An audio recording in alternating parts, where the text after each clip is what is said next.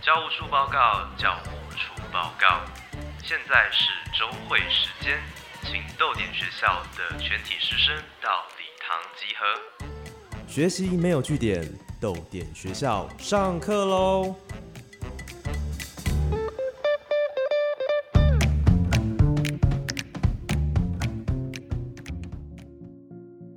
早安，逗点学校，我是教务主任廖静。今天是哪一位老师要来上课呢？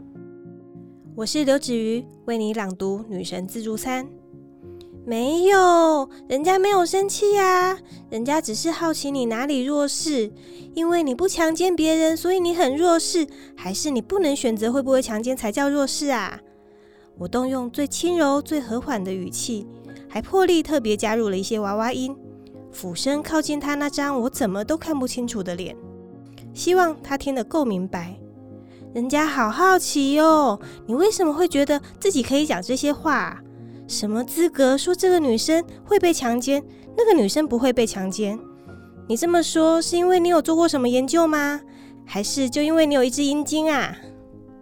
好，今天刘子瑜老师来到豆点学校，要跟大家分享如何用奇幻来面对现实。至于老师，你的上一本作品叫做《迷失回》，已经是十年前发表的作品了。那这十年中间有继续的在写作吗？还是有做了其他事情呢？就是呢，这个嗯，第一题就很犀利，因为并没有持续啊。那中所以中间有间断吗？对，我在呃，其实，在女神自助餐之前已经有。蛮长一段时间，已经有点半放弃创作这件事情了吧？嗯，因为嗯，比较是我对于自己的写作已经不太能够掌握好坏。OK，我比较倾向于就是从外界的肯定来肯定自己的那种人，对，所以说。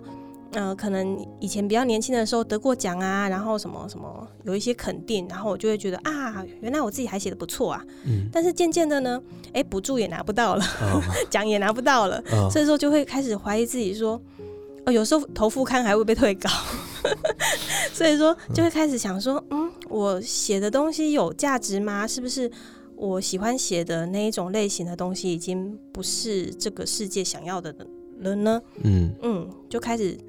怀疑这件事情，然后加上对，就是生活生活上就是需要工作啊，需要照顾很多很多方方面面的东西，所以说对创作这件事情就比较少去照顾了。虽然说还是那种夜深人静、午夜梦回的时候会想起来，但是大部分的时候会觉得它可能已经不是我生命中最重要的一件事了。它曾经是我生命中最重要的。一件事这样子，嗯，子瑜老师的工作也跟文学创作是比较没有关系的吗？嗯，应该算是没有什么太大的关系，所以就是也没有机会在日常生活当中或在工作的时候就可以接触到创作，所以机会也就少了。可是大学的时候或者研究所的时候有读啊相关的科系吗？有啊，是念东华创音所，所以说呃。在学校的时候，也是蛮多同学都都是相当厉害的一把手。另外一方面，其实也是大家都太强了，自己的东西不好意思拿出来。对，可以跟我们聊聊当初，因为像创意所，它是呃东华大学的一个研究所嘛。嗯。那他们毕业一定会要求交出一个毕业制作，会要求叫。我们是东华创音所有分。创作组和研究组，嗯，研究组就是一就是跟大部分的研究所一样是教论文的，嗯，然后创作所是因为是 MFA 是艺术硕士，所以我们是教作品，啊，对，然后当时我也是写一篇一本长篇小说这样子，所以在这么多的文体之内，有小说、有剧本、有散文、有诗，为什么会选择小说呢？嗯，我喜欢讲故事。然后讲故事这件事情是可以体现在写小说跟写剧本上面。那当然，我也还蛮喜欢写剧本的。只是呢，写剧本这件事情，它写出来只算是完成了一半，它还需要去有人演、有人做舞台，就是非常非常大的团队合作。嗯，那我的写的剧本不见得都有机会被这样子对待。嗯，那我想写小说可能对我来讲是比较简单一点的做法，就是我把这个故事好好说完，它就完成了。嗯，对他以后再去衍生其成其他的什么东西，那是，嗯，他的命很好，那不是我应该要负责去帮他，呃，成就的一件事情，这样子，嗯。所以借由创作来，呃，获得别人的许可这件事情，是在那个时候就有的一些迹象吗？应该说，我，嗯。对我来说，可能是我从很小的时候就被肯定这件事情了。OK，所以说我几乎没有想过我是不是因为外界认可而认可自己。嗯，一直到我被外界认可，我才开始觉得啊，原来我也有不被认同的一天，我也会有这样讲好像有点奇怪，但是我也有会被退稿，会拿不到奖，会拿不到补助的这种这种完全。没有任何一点点肯定的时候，嗯，在这种没有任何一点点肯定的时候，当然我知道大家都说啊，你要从内在去肯定自己。不过，我要坦白讲，是我并不是那样子的人。对，我是从小就是被被人家说你写的很好这样子长大的。所以说，哎，当我真的发现没有这样子的事，没有没有这回事，没有你没有写的很好的时候，就是会觉得说，嗯，那我就好好工作吧，我就是。我就是去谈恋爱，去成家立业，去干嘛干嘛的。但是我不一定要写小说了，我不一定要这么执着这件事情了。所以，志宇老师在这方面的自我肯定，是从其他的，反而是跟文学比较没有关系的那些方面去补足的吗？嗯，应该说，我就是觉得，呃，开始觉得说，不写作我也可以活得好好的。那我的确也是在不写作的时候。活得还蛮不错的，这样子，对。后来才发现说，原来我不写作也可以过得挺好的。那为什么继续开始写作呢？啊，就陈夏明，可以跟我聊一聊。对啊，为什么又继续开始？假如说不写作，其实生活可以过得比较好的话，就是呃，我在不写作、不尝试写作好一阵子之后，就是我的老朋友，就是我的研究所同学陈夏明。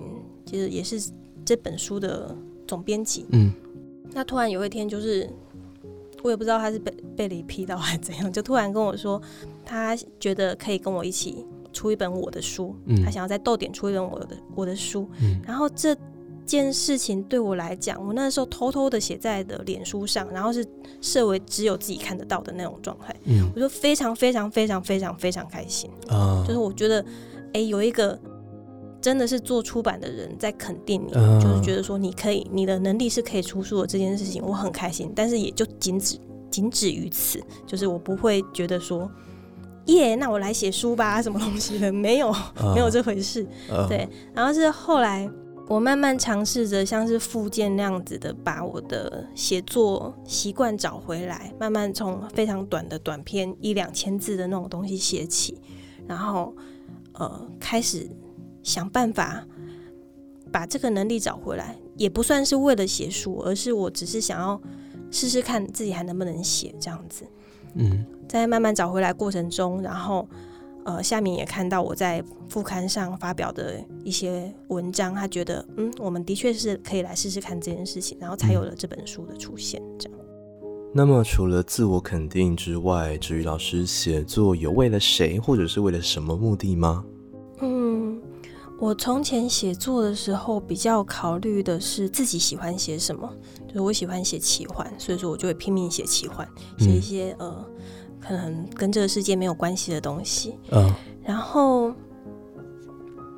在写这本书的时候，我比较像是我们，我跟夏米已经谈好了一个共同的目标，我们要写女性经验，嗯，然后要写台湾的在地的女性经验，所以说我在写这本书的时候是有。有一个很强烈的感觉，是我要把这座岛上面的女生经历的事情，尽可能的在一本书里面呈现出来。嗯，那这件事情我不知道这样子算不算是有受众，但是这也可能是，这也很大一部分是为了我自己，然后也很大一部分是为了呃我想要追求的那一个理想的呃平权的目标，也说不定。但是我。没有办法说他是为了谁，但是他是有为了一个很确切的理念而先行的一本书，这样子。嗯，所以菊玉老师大概什么时候重新开始写作呢？嗯，应该是二零一八吧。一八。那么从二零一八年到现在。世界各地的平权运动有很大的进展，例如 Me Too 运动，像这些事件会影响到志宇老师写作吗？我不太考量这些，是吗？对，就是我，呃，我是一个非常可能某一方面是很自我的人，就是我如果不是写我自己关心的事情，嗯，我就会写不好，嗯，对。然后，哎，当然写关心的事情，可能也会摄入太深而写不好。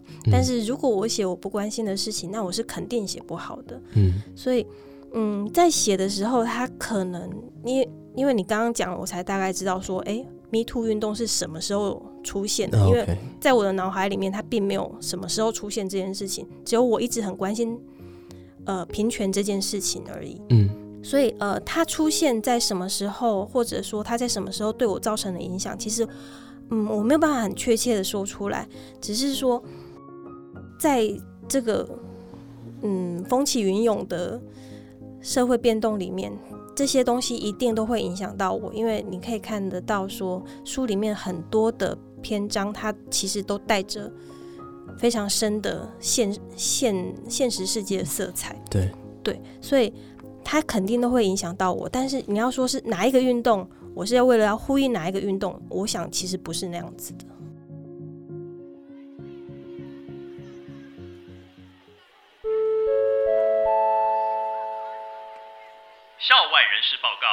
校外人士报告，我是静好听的声音主播张新哲。你用过耳朵听书吗？最近我录的豆点文创有声书，一个干净明亮的地方。在静好听上架喽，欢迎大家来聆听。校外人士报告，校外人士报告，我是诗人沈佳悦。心情不好的时候，记得告诉自己，这一切都是幻觉，这一切都是幻觉，是骗不倒我的啊！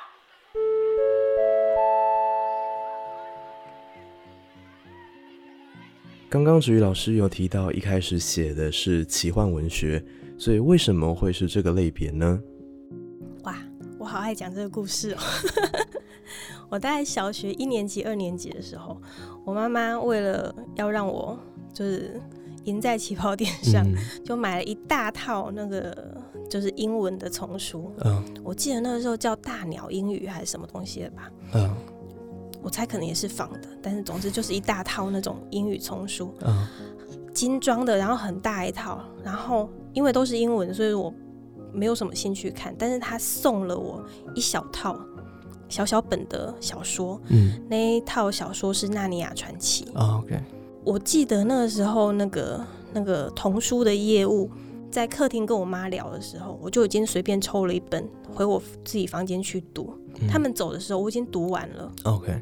从此之后就是一发不可收拾，无法自拔，就是跳进去那个奇幻的世界里面，我觉得超棒的，有人羊哎，有人马哎，有精灵哎，有女巫哎，有一直下雪的世界，然后有什么什么，就是你点了就会石化的人呢，哇塞，超赞的，然后整个眼睛就是被打开了，然后据我妈的说法，是因为纳尼亚传奇里面有一套。有一本很有名的，叫做《狮子女巫魔衣橱》，嗯，讲的就是呃，主角的四个小孩打开了一个大衣橱的门，走进去之后，他们就到了另外一个世界了。嗯，我妈就是说我就是进了那个衣橱之后就没有再回来过了，这样子。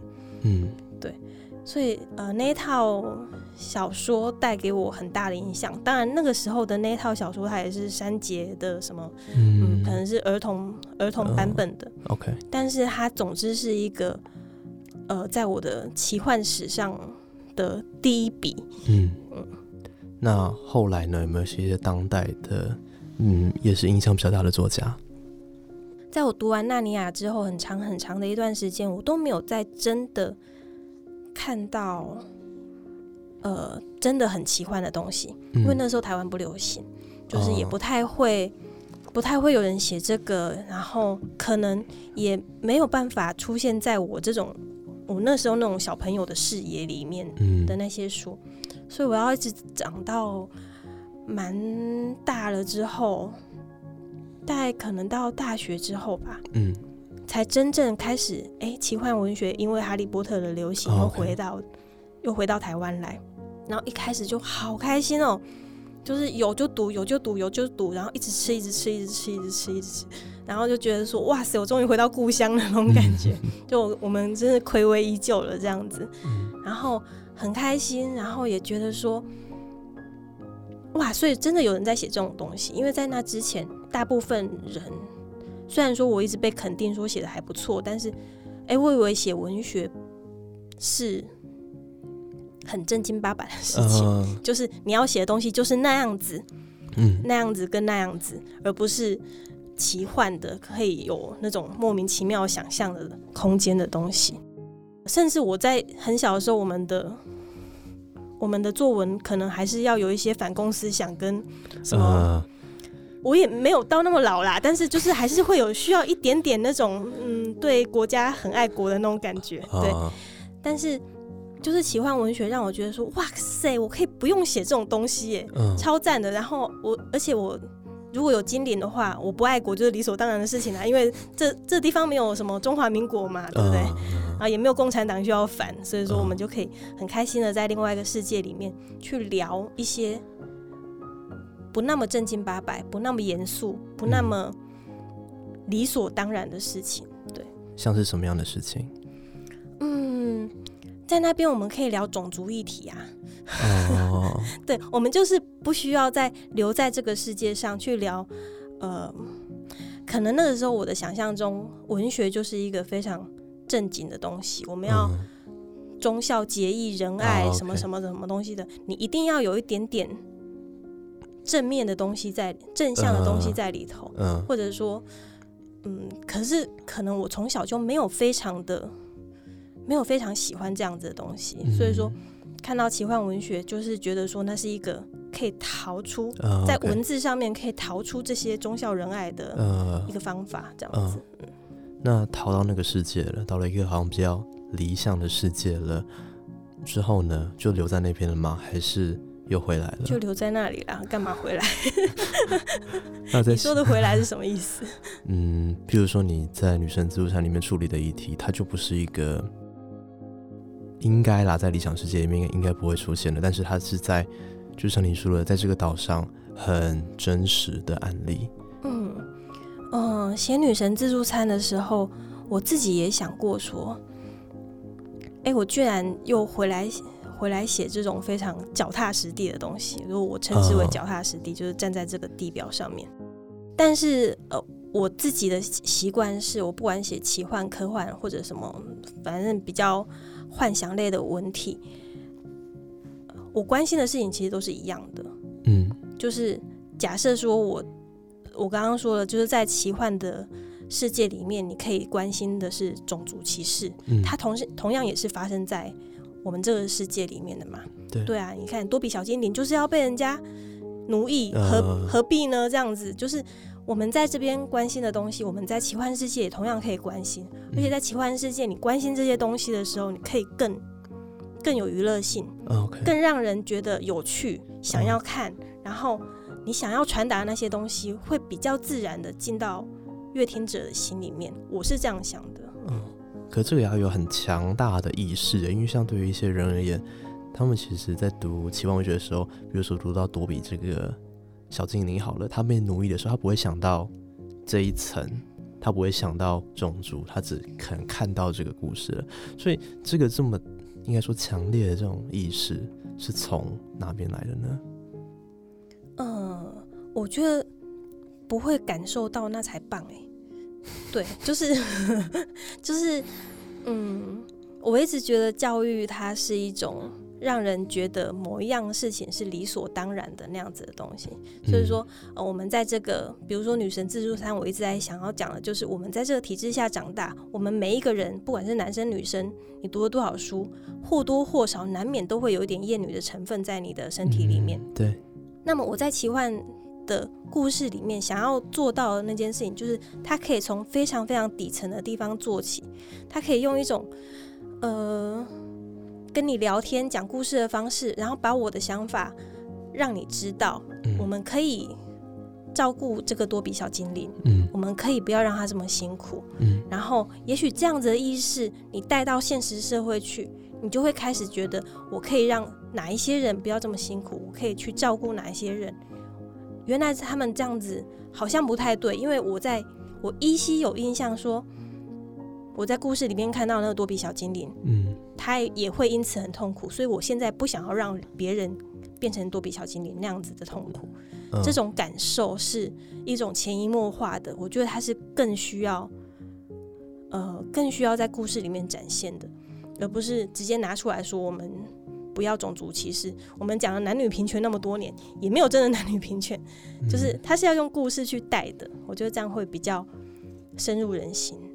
嗯，呃，在我们先聊一下《女神助餐》的后记，就是那是你写给呃算是侄女的一封信吗？哦，对，因为我们刚才讲到说，其实呃，志宇老师也提到说，并没有呃。比如说，意识到这个世界有的那些运动，但是其实，在后期的时候是很明确的，就是把这本书算是献给了他啊，嗯，所以也是希望说，在他长大之后的世界可以更美好吗？至少可以比现在好一点点吧。就是我不奢求说什么坏事都不会发生了。对我，那会是一个什么样的世界？什么样？就是跟现在比起来，嗯，这样讲好了。呃，我一直觉得，就是我们在看韩国那本小说《八二年生的金智英》的时候，呃，台湾的大部分女性看那本书都会觉得，咦，这个他们现在还在争这些东西哦，那种感觉。然后。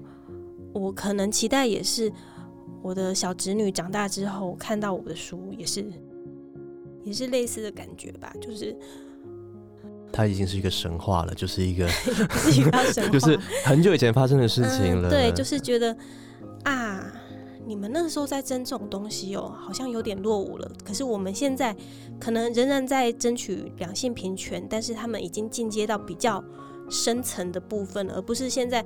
我我总是觉得现在我们的男女平权都好表面哦，嗯，对，但是坦白讲啦，那些表面的问题我们仍然是还没有解决干净是没有错的，的确是要处理的。但是我觉得停在这里太久的话，有一些更深的东西我们没有办法处理，嗯，那就太可惜了。然后我希望，呃，我的小侄女她长大之后。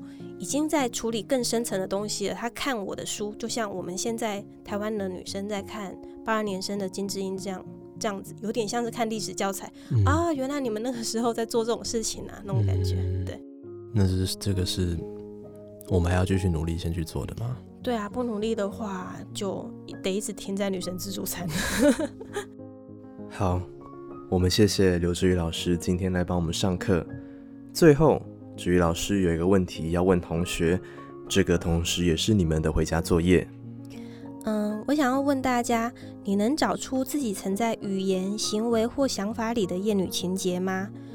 请你想想看，自己曾经在什么情况下，曾经无意间加重了刻板印象对不同性别或性向的压迫。